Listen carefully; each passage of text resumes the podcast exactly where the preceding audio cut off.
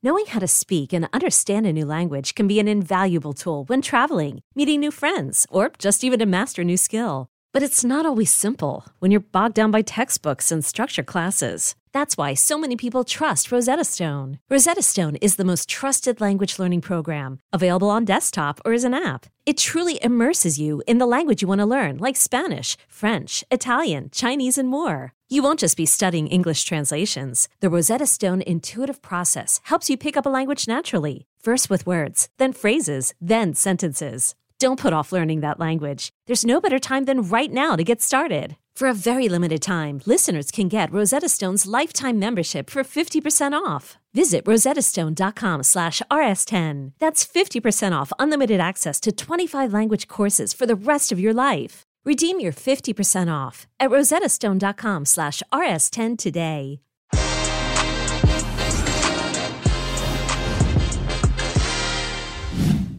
What a game. El Clásico delivers. Real Madrid beats Barcelona 2 1. We got Jimmy Conrad and Heath Pearce to discuss the entire game, plus Premier League action, including Leeds United beating Man City, Liverpool beating Aston Villa, and Chelsea beating Crystal Palace. Christian Pulisic getting a few goals right there. Que golazo. El Clásico weekend recap begins right now. Wow. Wow, that's all I have to say. Wow. And exhale, everybody. Oh my goodness. What a game. 2 1 to Real Madrid against Barcelona in El Clásico. I have Heath Pearce here. I have Jimmy Conrad here. Jimmy, let's begin with you. How are you after what we just witnessed? Well, I'm bowing down to your greatness because you predicted on our preview that Real Madrid were going to win 2 1. I was leaning a little bit more towards Barcelona, wearing a Madrid kit, if you guys remember. But in honor of you, I wrote on the sign behind me, if you guys can see it, I love the El Clasico. I know that's I know that triggers you, so I had to do it. Uh, uh, I'm like I'm like flinching, man. My eyes like twitching right now. nah, man. Listen, you, my friend, can do whatever you want. But also, I, I really like that you brought up that yes, I predicted Real Madrid to one and with Benzema scoring. Although, although I feel that this is my luck running out forever, Heath Pearce. This is exactly what I thought. Talk to me about this game. What I mean, what emotions are you going through right now? That was insane. Yeah, before before I give you on the game, it is good to see Jimmy representing Benzema with the old hand brace. Uh, I saw him. I saw him show it, so I knew who he was going for in this game. Uh, and and you guys are both standing with Benzema. But man, what what a game! The intensity, the it, it's always nice when you when you feel when you do some research on a game. And I listened to your guys' preview, and it was spot on when that's how it plays out, right? You always go with a little bit, especially this time of year. You go with a, you kind of go with a little bit of gut instinct, some research, and whatever, and say, hey, this is how it's going to play out. This team's going to sit back. This team's going to have possession. And you know, those are the sort of the characteristics of a Real Madrid and a Barcelona. But it played out exactly how you would hope. The the goals, the drama, the intensity. It had that El Clasico of like we hate each other in it, and um, yeah, and then you add the rain to it where now there's just like a, a, little bit more to have to overcome, you know. Uh, and and the cold right when I right when I jumped we jumped on here, they were doing a post game interview and they were talking about how cold and wet it was that like they were shaking a little bit of of of that type of intensity and that type of environment. So yeah, an, an incredible yeah, an incredible match and and one that like you know we now get to go and tell everybody about it who missed it and make them feel really really bad, or they just listen to this and feel really really good and pretend they watched it. Absolutely, it's a win-win. Jimmy, let's break down first the first half. Let's just talk about the first half for a second. All right, it began obviously at 200 miles an hour and it just didn't slow down. Real Madrid clearly were looking to press, etc. Karim Benzema in the 13th minute, Toni Kroos on the 28th. But talk to me about that first half. Your your impressions from that first 45. Yeah, what I saw in the first 10 minutes, and this is speaks to Heath's point a little bit, it was all over the place. You know, it was there was no flow to the game at all. It was is everybody trying to feel each other out? Where were they going to get space? How are these lineups going to work? What are the tactics for each team? But going at 200 miles an hour now, to your to your point, Luis, where it was just can somebody get control of the game? Can somebody put their foot on the ball and make something happen? And then after about 10, 15 minutes, it started to slow down. And that's when Madrid got their first goal. I tweeted out that I think Barcelona's big issue is they went with three center backs. We talked before in the preview that maybe Frenkie de Jong was going to slide back there, and that might have been the better option, all things considered. But he started higher up the field. They went with three center backs, and those guys got isolated. There was no protection really in front of them. So, as a former center back myself, and I know Heath can talk about this as well, they got isolated in these 1v1 situations. And when you're playing against players that are faster than you, and you could probably all those guys could raise their hand and say, Yes, Vinicius Jr. is faster than I am. And Fede Valverde is very good running as well. And I thought that was a smart uh, start by or or by Zidane to start him over Asensio, just because they knew they were going to try to have to stifle Jordi Alba, who who goes forward with so much so much reckless abandon. So some good moves there.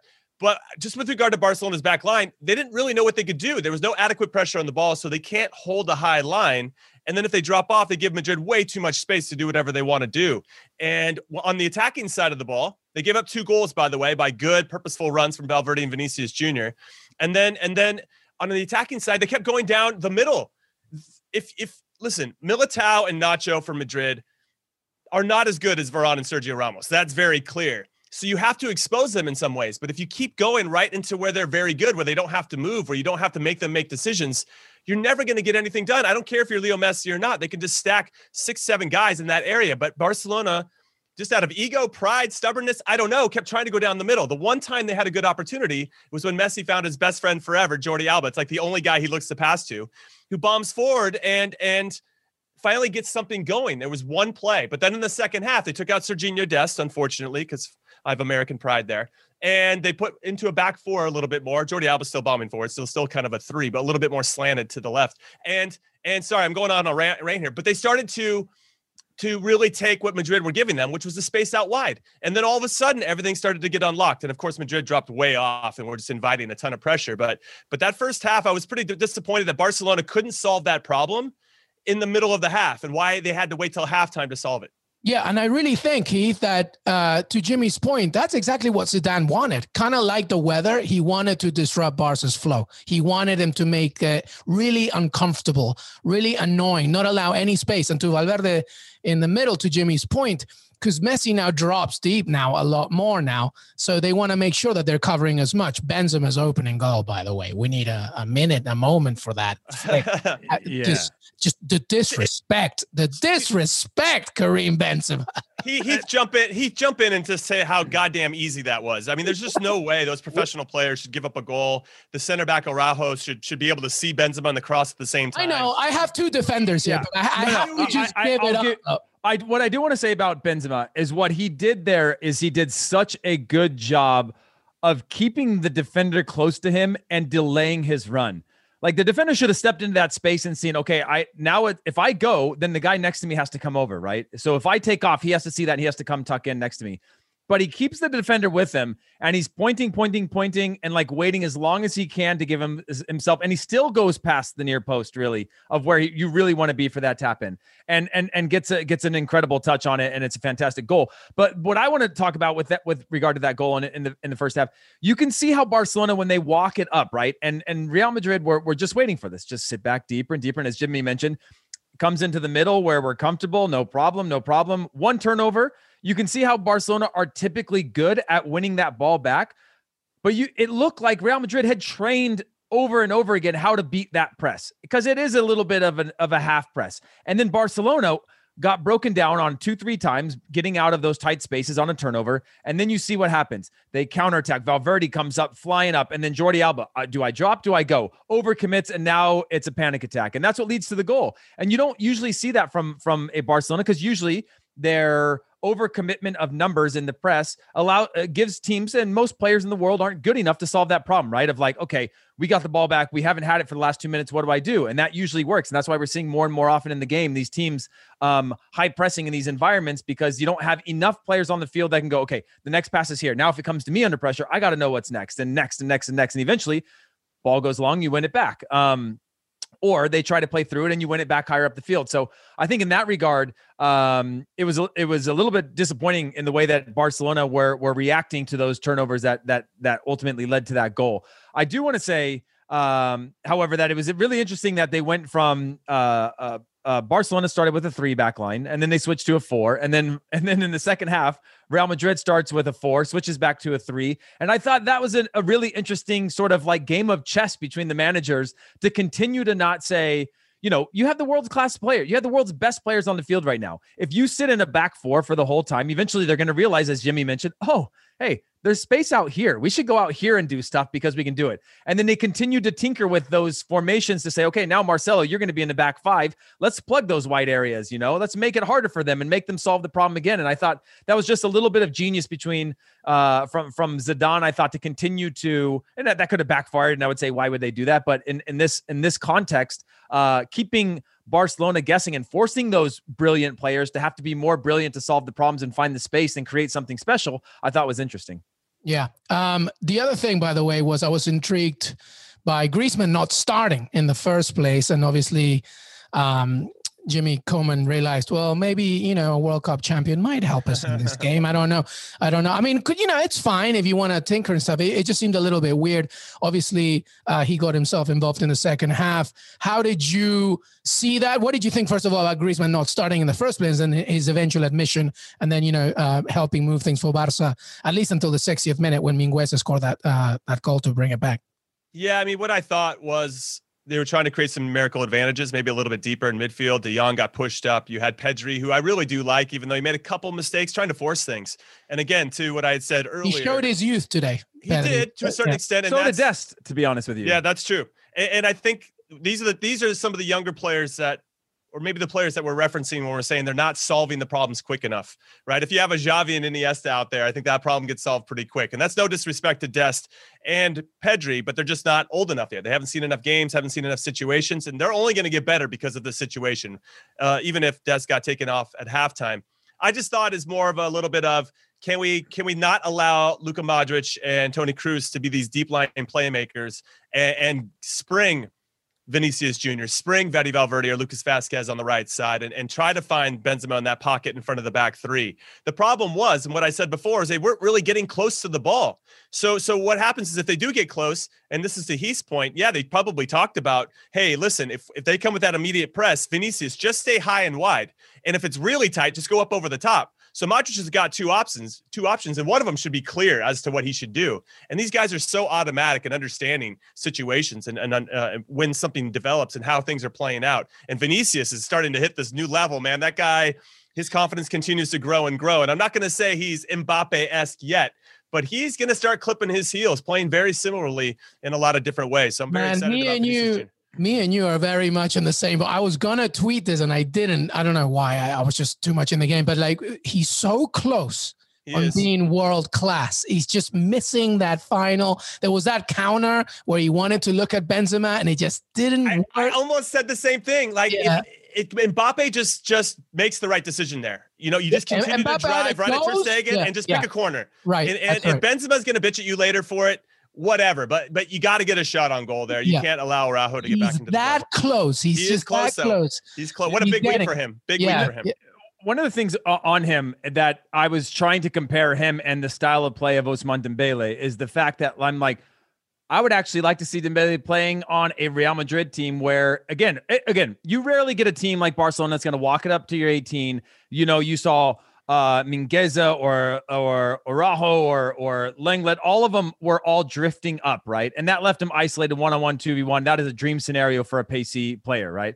But Dembele in in a flowed system, he finds it. I, I I was watching him and just found him, himself in so many situations where he doesn't know do i do i run straight towards the the, the mm-hmm. touch line do i cut inside he's not like you you could see how in a wide open field in a counter attack go right he's going to take off and and then when there's this control where it's this risk to reward, and I've got this guy Messi on my team, and do I turn? Uh, I might lose the ball here. I might turn over. It just seems this hesitation that doesn't really fit with in the same way that Vinicius Jr., who you know, and I'm we're giving him more credit for a, a year, which is only really like his form has been the last couple of months or or so. Um, that wide open field where it's like, okay, there, I got a runway over the top. I'm going to be that guy that can all the time because as Benzema with with um with Vinicius was dropping deeper and deeper to cover and sort of be that sort of first line of defense deeper in their in their in their half. That was allowing uh, Vinicius to sort of sneak up because, like I said, those three defenders were were slowly being that sort of the the the swing guy in possession, and that was allowing them to like expose themselves a little bit more, a little bit more. And the more patient that Real Madrid were, the more that they were able to go, okay, one pass, two passes, and boom, gone over well, the top. it's why Toni Kroos won the free kick. I mean, why Vinicius Jr. won the free kick for Toni Kroos to score it. I feel Dembele is very sort of creative in his thinking, tries to like almost switch play. Sometimes Vinicius Jr uh, it's funny. He's very direct until the very last moment when he hesitates. But his first initial movement, which won the free kick for Toni Kroos, was really good. I want to talk about one player specifically because two defenders here. I thought Mendy was amazing. I thought Mendy, obviously, nobody has a perfect game, but he did then and then some, I think, to cover as much, Jimmy. I thought I thought he had a good game. Yeah, I thought he was very good. I thought that you're not thinking about Marcelo anymore. No, uh, you know, for, for many, many years, obviously Marcelo was the guy in that spot, and he's become a very big defensive liability at this point. But but I think people are starting to move on and really trust Mendy, both from a coaching perspective, teammate perspective, and a fan perspective, that he can go out there and do the job. And you have to prove it. And, and the way you earn that respect is by showing up in big games. And and to your point, I think he showed up in El Clasico. He's been doing it in the Champions League as well when he when he's there. Uh, and, and yeah, he's quietly putting together a very solid season and something to build off of. I do want to give a shout out because I do give him a lot of trouble here on the podcast and other platforms that I speak about. Lucas Vázquez, you know, I thought he was very. You're so mean on him. I am. Well, I just. I, I just continue to laugh at, at Madrid for letting like uh, Hakimi go to Inter Milan when they need that spot, you know, or Sergio Reguilon when right. he left. But it's not Vázquez's fault, hey, right? No, it's not his fault. It's not his fault. But Hey, it's look- like, go ahead. No, no, mine mine was a side topic. So finish your thought, and then I'll, I I have. No, I just. I just want to give a shout out to Vázquez. I thought he was very good today, and I thought his his relationship with Valverde was excellent. Valverde didn't look sharp. Obviously, he's been out for a while, so he didn't look game fit.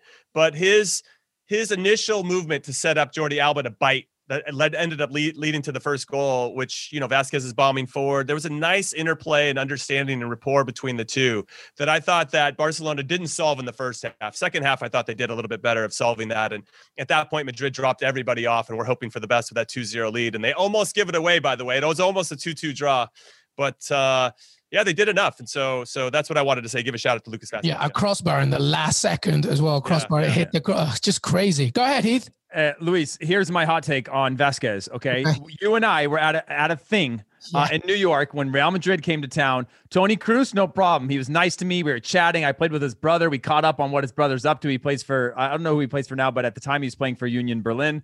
Um, and and Lucas Vázquez was not very nice that day, and therefore I don't think I'm ever going to say something nice. At least not to me. Maybe maybe you know whatever. Well, I don't you know. what's really funny, Heath? That the other way around happened to me that day. Lucas Vázquez and me were like, you know, best friends chatting along and stuff with Asensio. Toni Kroos, he was so like mean to me. I was like, bruh, come on now. It's because he was with Gareth Bell, and Yeah. Gareth Bell uh, can make a you know a funeral look uh, uh, apart. He's so Yeah. boring sometimes. But yeah, no, Lucas Vázquez is a good guy. I think maybe just uh, you're too handsome, Heath. Maybe you like No, you were no, Too intimidated. gringo, too gringo. Uh, yeah, yeah, that's what it Two was. you know, gringo. yeah, I, I feel like yeah, and Jimmy, Jimmy's been through it. You know, like sometimes you just want to be on the level with these guys, and you don't have time to be like, hey man, I, I played, you know.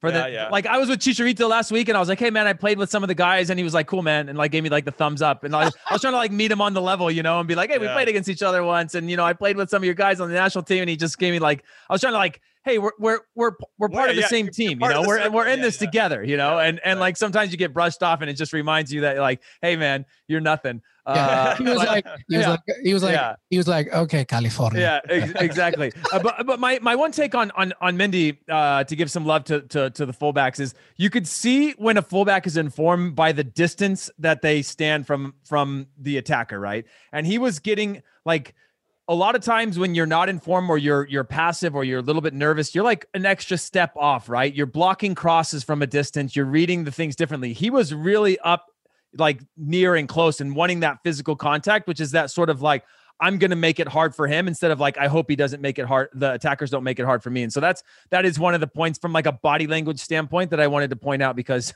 I know what that's like sometimes to be on an island. And Let me ask both of you. Let me ask both of you. Uh, Heath will be, just go straight with you. Like, do you think that was a pen on Braithwaite? no, I mean no, no. That I mean that if if it- it's so funny. I was going through my head. I was like, okay, if this wasn't El Clasico, or if the score wasn't this, if this was two other teams in a Would that be same given? league, would it be given? And you're like, yeah, on a random day, uh, a ref could look at it and be like, well, you know, you made me have to make a decision. The replay. Maybe if it was United. yeah, exactly. I'm like thinking about like which team. Yeah, Barcelona could probably get this. Uh, uh, uh if anyone were going to get it. Uh, but like, yeah, uh, that's it's it's just a little too. I thought it was a good handling of the situation to brush that off and say, hey, if you want to get a goal in El Clasico, you got to earn it. Yeah, Jimmy, not not a penalty. No, not a chance. I think he was channeling his inner Luis Suarez wearing the number nine shirt for Barcelona and trying to make a meal out of nothing. Uh, I, I, mean, I respect the hustle, but I also, or at least trying, right? There is some, there, there is an art form to it for sure. He didn't, he didn't pass that test. But then I was, on the other hand, disappointed that he didn't try to just keep the ball in and, and keep the play going. Because at that point, Madrid were on their back heels. Right. You know, I mean, yeah. they were they were scrambling to try to get in position, and you still had an advantage. So to give that away to try to get a penalty when you didn't even get clipped outside of your own feet, I don't know that that that part of it disappointed me because he they, I know he was going away from goal and his back was to goal, but but you still had Madrid under the gun a bit. Yeah, and it ended with Dembele hitting the crossbar. The whistle goes unbelievable, and because of that win, Real Madrid go top of La Liga because they have a better head-to-head than Atleti. Uh, you know, temporarily, uh, uh, as you listen to this, maybe they get something against Real Betis. But right now, as if you listen to this on a Saturday night, Real Madrid top, Atleti second, Barcelona third. Any final thoughts from a Clásico before we take a break, Jimmy? Uh, I'm just going to say that you have Real Madrid 66 points, Atletico Madrid. I know they got a game in hand, 66 points, Barcelona 65 points the last part of this season is going to be next level in La Liga. Absolutely amazing. Heath? Yeah, I, I, I don't know. I like I what happened to Atletico? Like it's still in their hands. I still think this could be. I, every week you go, well, this could be the motivate. This could be the wake up call. But like it's not. It's not looking good for them right now. Um, yeah. So I wish them the best of luck.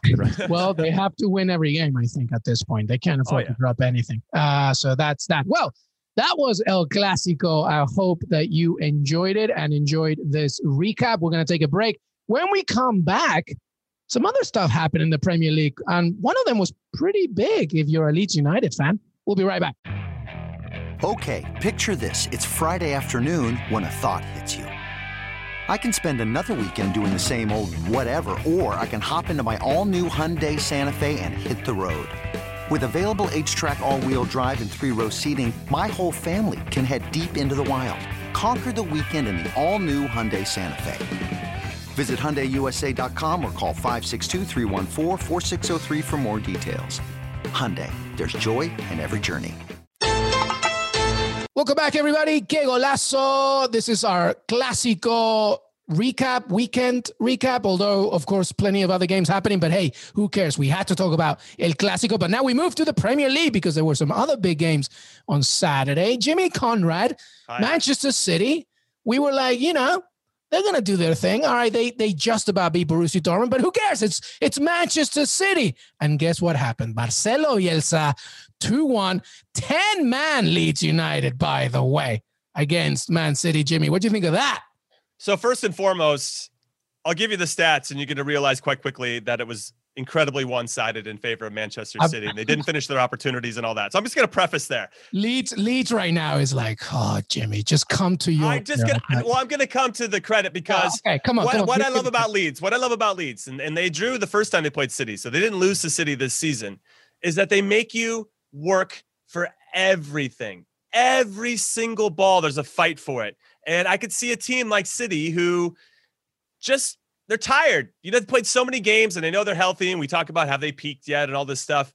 But when you play up, up against a team and everything is contested, everything they're going to make you run 100 miles an hour for, you have to give your 100% to get there.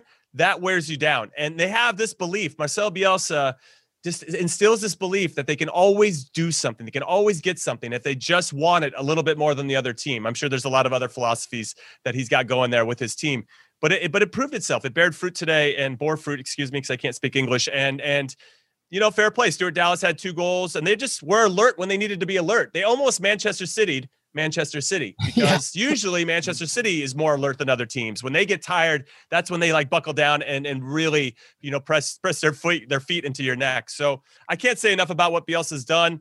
You know, I do think that Pep Guardiola is is Marcelo Bielsa's number one fan. It's kind of funny to see them interact because he just he just looks like a kid meeting Santa Claus for the first time. You know, it's it's really kind of funny and sweet. But uh, and I don't even think he cared that he lost to Marcelo Bielsa. He's like, great, all right, cool. I lost to my, I lost to my dad, you know. So uh, so it's kind of funny to see him. He was like big smiles afterwards. It's really weird, but but uh, yeah, great performance from Leeds. Uh, they're at 45 points now, and and uh, definitely safe from the from the drop. And now you can just feel that they're going to kick on. Right, this is a team that all right we establish ourselves in the Premier League. We're going to get some more investment in the transfer window over the summer, and then we're going to kick on and, and maybe scrape into Europe next season. I mean, it's a return to the Premier League and they're top half of the table. That's unbelievable as well. And by the way, just to add to your stats, yes, uh, 29 shots for Manchester City, more than 70% possession, but you know they couldn't get the job done. Heath Pearce, thoughts on on this win? Uh, Leeds United looking good. Guys, we're forgetting one one part of this. Uh, okay. Uh, Man City played up a man for the entire. Yeah, yeah, yeah, Well, I did say like, ten man Leeds United. Yeah, yes, yeah, like like like uh, that's pretty incredible that Leeds were able to come out of this with a win. Uh, I was thinking in the game, I was it like, it wasn't a red, by yeah, the way. That's just ridiculous. Yeah, and I, I was thinking during the game, I was like, you know, I I made a comment and recently that was about how, oh yeah, often in training you play five uh, you play five in the back against seven or sometimes eight and they're just bombing at you. And you can go an hour without giving up a goal if you're organized right? And then and, and so I, I use that as an argument to why teams should be able to stay in it. And then when and i think it was the 76th minute or something like that when man city scored it was unbelievable. Bomb bomb bomb uh bernardo silva lays it off they finish it and you're like Ferran Torres you're like wow okay this could get really ugly now because down a man they just made it look easy with three four passes. And then i started to go like well that that that theory of like you should be able to defend against these works against everyone except for like a Barcelona or a Real Madrid or a Man City. And then it ended up working out. And again, same thing. John Stones was the was trying to be the playmaker for most of the second half. He was literally at the top of the box, swinging things around.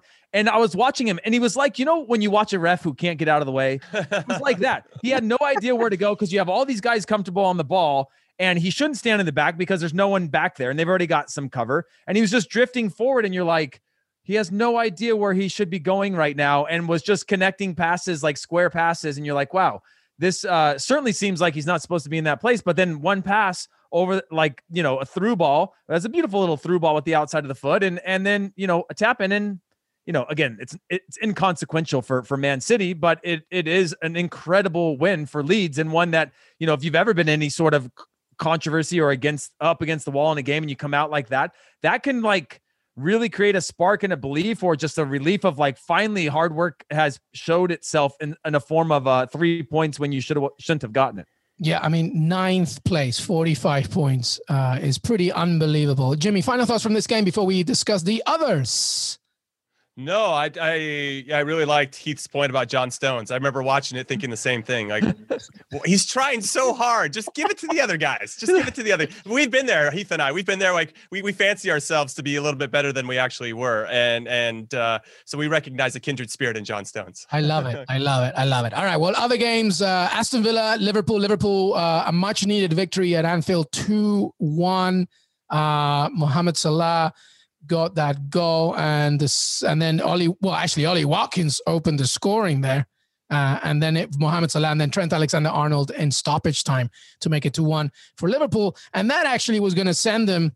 Well, it did send it to them uh, to the top four temporarily, and then Christian Pulisic, guys, did his thing for Chelsea. Yeah, it was Crystal Palace, but still, right? Uh, pretty good win. Heath, uh, any thoughts on those games? My only thought on on the Chelsea game, uh, well, not even so much the Chelsea game, is more for Pulisic. Is I think people underestimate for a player who is out of uh, form in theory, right, or not getting the minutes, how important the international break can be for helping somebody get their confidence back, right? And that's what the, the, at least for the U.S. national team has always done. I can't speak to other national teams, but for the U.S., these guys can come back in, they feel close to home again, they feel united with quote unquote family, and then they go back to their cutthroat environment of of club. And if you saw Pulisic in in the national team camp, he looked different again. He looked uh, like you didn't see, like we hadn't seen him in a while um, in in the Premier League. And then he came back, and it seems like he's building on that. So I just wanted to point that out of of, of just seeing sort of his his body language shift of feel, looking and feeling more confident that he he pulls off a brace today. Yeah. Yeah. I was just going to add that Trent Alexander Arnold is almost the opposite, right? Because he didn't get called into the English national team. He had a fantastic performance against Arsenal had a bit of a drop off against Liverpool, now dealing with more adversity and, and stress that I'm sure he's under, a lot of pressure. And he comes out and has a pretty good game again uh, in the league to help Liverpool get back into it and scored a fantastic game winner there. He needed it. The club needed it, especially at Anfield. And now that they're going to welcome Real Madrid midweek, uh, that you know that that scoring that first goal in that match could really change how that one ends up. And if Trent Alexander Arnold's feeling it, and then we talk about Mo Salah scoring. He just got on the end of Andy Robertson actually bombing forward and getting a good shot off. If those two guys are bombing forward and, and their opposing teams don't have answers for those guys, ah, man, the, Liverpool are very hard to defend. Yeah, absolutely. And obviously, we've talked about Man City. Despite the loss, you know, the, the league is pretty much theirs. Uh, Manchester United, of course, still to play Leicester City, but the race for fourth is getting very interesting because Chelsea obviously occupy it right now. But Liverpool, 52 points. West Ham still to play. Tottenham still to play, although we don't think it's going to go that far. But still, fourth place, huh? Fourth place looking good there. All right, well, let's keep going because there were so many other games on Saturday. And guys, the United States women's national team facing Sweden. Uh, you know, a very big powerhouse in European uh, in the women's game, and they tied 1 0 1 0 against Sweden. Sweden opened the scoring in the first half, but Megan Rapinoe got a penalty towards the end. Jimmy Conrad, run us through this one.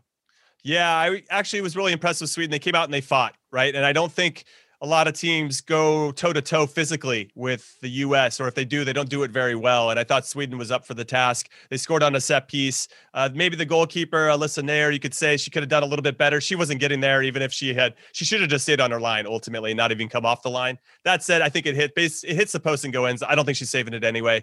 I thought it was a nice test for us. We come back at the end. Megan Rapinoe comes on as a sub. When she comes on the field, the game just changed. You know, she slows everything down a little bit, and it, when when you have a player like her that can slow the game down, it then allows runs, purposeful runs to be made because you have someone that can slow the and then then, then your runs, the timing of your runs are on. And uh, I thought that opened up things. And obviously that the team was starting to press. There was a little bit more urgency in their game as as the game wore on. And Kelly O'Hara uh, uh, drew a penalty, a little questionable. It's kind of on the line. She stepped in. The, I don't know. You guys can watch it. I'm obviously going to be biased that it was a penalty, and I'm happy that Megan Rapinoe stepped up and took it and buried it. She's got ice in her veins. So one one fair results. I think we got uh, we got 20 shots in total to Sweden's nine, six on target and two for them. We had a little bit more possession, but I really like these games. We can't just play teams that we're going to roll over to prepare for the Olympics. We need to go and and face opposing teams, especially away from home in Sweden. We got France next. These are great tests for us as uh, Vlatko, the, the coach, decides on on who he wants uh, to trust ultimately uh, against the biggest and best opponents. Which uh, is a good segue here, Heath, because obviously it was Carli Lloyd's 300th appearance as well. But, you know, it'll be interesting to see what Vlatko Andonovski does for the Olympic squad.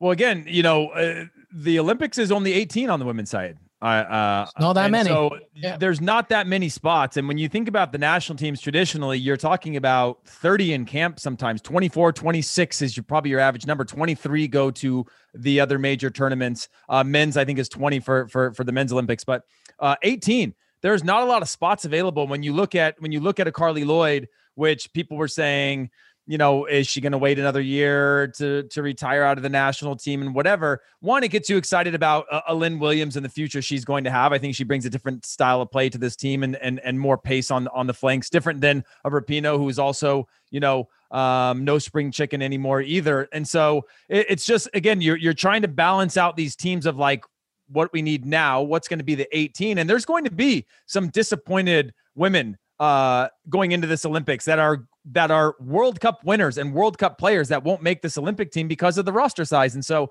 uh, it, it is true competition right now where people are having to prove themselves. All the players are having to prove themselves um, in all of these games and, and the lead up to the Olympics. And so that was the main thing for me is sort of seeing who is going to establish themselves and and obviously as they rotate some of these squads into the next game and then as they go back to their club teams you know Rose Lavelle is an example of one who, who's not even a starter at Man City um, in the recent months and and is, is back in the lineup. Obviously, a key member and, and probably my favorite player from the 2019 World Cup. Um, yeah, so so sort of roster selection. I think there's a lot up for grabs right now, and also this sort of changing of the guard of the generations of these players. Mm-hmm. It'll be mm-hmm. interesting to see who makes that final team. It will be very interesting. All right, the the final part, and uh, I'll ask the guys his final thoughts. But NWSL Challenge Cup as well. Uh, Houston Dash, Chicago Red Stars opened it to uh, nil nil.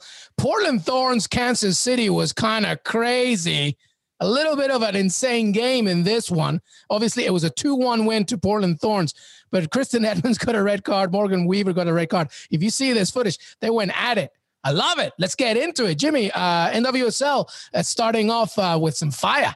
Yeah, I'm here for it. I like the the energy and the intensity and i love seeing players no matter their gender that care about what they do and how they do it and kansas city's a new team even though they have their coach Huw Williams who used to coach the first iteration of an nwsl team in kansas city fckc they won back-to-back nwsl titles in 14 and 15 they're not the same team they're kind of not necessarily starting from scratch because they inherited the utah royals but kind of right you have to get everybody accustomed to living in Kansas City and moving all the way across. You know, you getting new players, getting all these new draft picks, everything else to kind of almost start like an expansion team.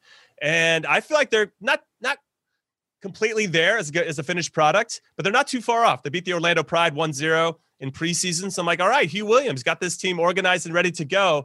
And even though the Portland Thorns were missing so many players with the women's national team and Christy Sinclair and, and Sophia Smith to the Canadian national team, who are two very talented players too. I thought Kansas City was up for it. And yes, they lost 2 1 and then and the Thorns got the victory, but I wouldn't sleep on Kansas City this year. And yes, I'm extremely biased because I played there for eight years. Love it. And by the way, uh, Heath, any thoughts on NWSL as we're taping? By the way, North Carolina Courage 3, Washington Spirit 2. We're in stoppage time right now. NWSL is looking good with this start of the Challenge Cup. Yeah. You know, obviously this i think this game's at audi field which is their first time playing at audi field. I, I, and it was an opportunity for them I don't. I'm not a bit. I don't think uh, Washington are a great team in terms of star power anyway. Um, and so it's a little bit of a disappointment uh, start. But obviously, when you want to kick off uh, a, a, repeat uh, where there's four red cards, it's uh, it's a good way to start and get some hype around the game. You know, I would I would personally pay out of my pocket to, to kick off every every season of every league. If you want to draw in the interest of fans, is like let's get a little drama in this. You know, let's get a little uh, a little bit of crazy going. And I think it was four, right? Four, four sending offs, was it? Yeah. I love chippy games. It, it, you know, when you fact check, your four red cards is a lot.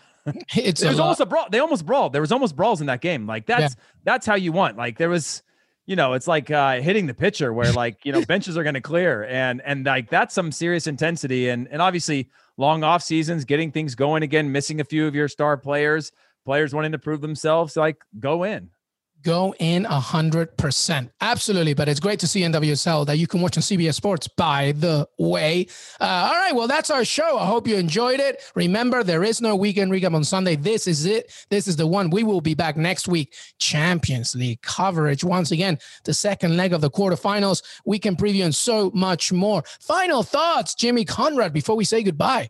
Yes, I just wanted to say that I told you guys to maybe make some time for Eintracht Frankfurt versus Wolfsburg in the Bundesliga. That game finished four to three to Eintracht. What a game that was! Also, I was keeping my eye on how Bayern Munich were going to respond after losing to PSG at home in leg one. They gave up a late goal in the 85th minute to draw one-one with Union Berlin. That is shocking result, I think, all things considered. I know they rotated some of their squad, resting some of their best players when they go to Paris, but still that is ridiculous. Uh, I want to give a shout out to Jude Bellingham, who scored his first ever goal in the Bundesliga, and uh, Ansgar Knauff, I think is how you say it. 19 year old for Borussia Dortmund just scored his first goal as well. He was the surprise starter against Manchester City in leg one. RB Leipzig won as well. So Bayern's on top, 65 points.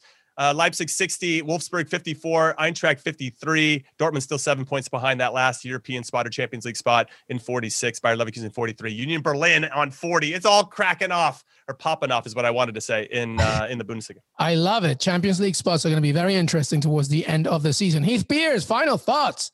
Uh, to stay on my national team rant, uh, Jude Bellingham's goal came from Gio Reyna. Uh, Gio Reyna oh, also set up minutes. All right. Yeah, and and and he also set up uh, another goal th- through a good like uh, dribble. So uh, again, showing the, the the power of a guy who is in and out of a team to go into somewhere else, kind of gain their confidence back against I don't know if it's lesser players or not, but against their family, and then go back to their club environment and build on it uh, is just cool to see. So a good a, a, another you know we've had some low lows in the recent weeks for for for Yanks abroad, and this was this was a decent one. Love it, love it. The only final thought that I'll say is that I was late to watching uh, Liverpool Villa at home because I was at Home Depot getting plants, and when Ollie Watkins scored, I dropped one of the plants and we had to pay for it. But anyway, that's love that. Another... You, did, you didn't have to. You didn't have to. Oh, you could have ran. You could have ran. well, I, wa- I was with my wife, who obviously she's she's a you know she wasn't going to let me get away with it, and she was mad that I was watching the game. Anyway, that's for the day. Jimmy Conrad, thank you, brother. Thank you, guys. Heath Pearce, always a pleasure. Thanks for having me Hey, everybody. I want to thank Jimmy Conrad and Heath Pearce for joining me today. Don't forget to follow us on Twitter, Golazo Pod. We are on Apple Podcasts. Please leave a rating and review, drop a question. It really helps us to grow the show. We're on Spotify, we're on Stitcher, we are on YouTube, youtube.com forward slash Que Golazo. We're on CBSSports.com. Plenty more to come next week. There is no weekend recap on Sunday. Remember that, but we have Champions League weekend preview as MLS returns as well. Plenty, plenty of content coming your way. Have a great, great rest of your weekend.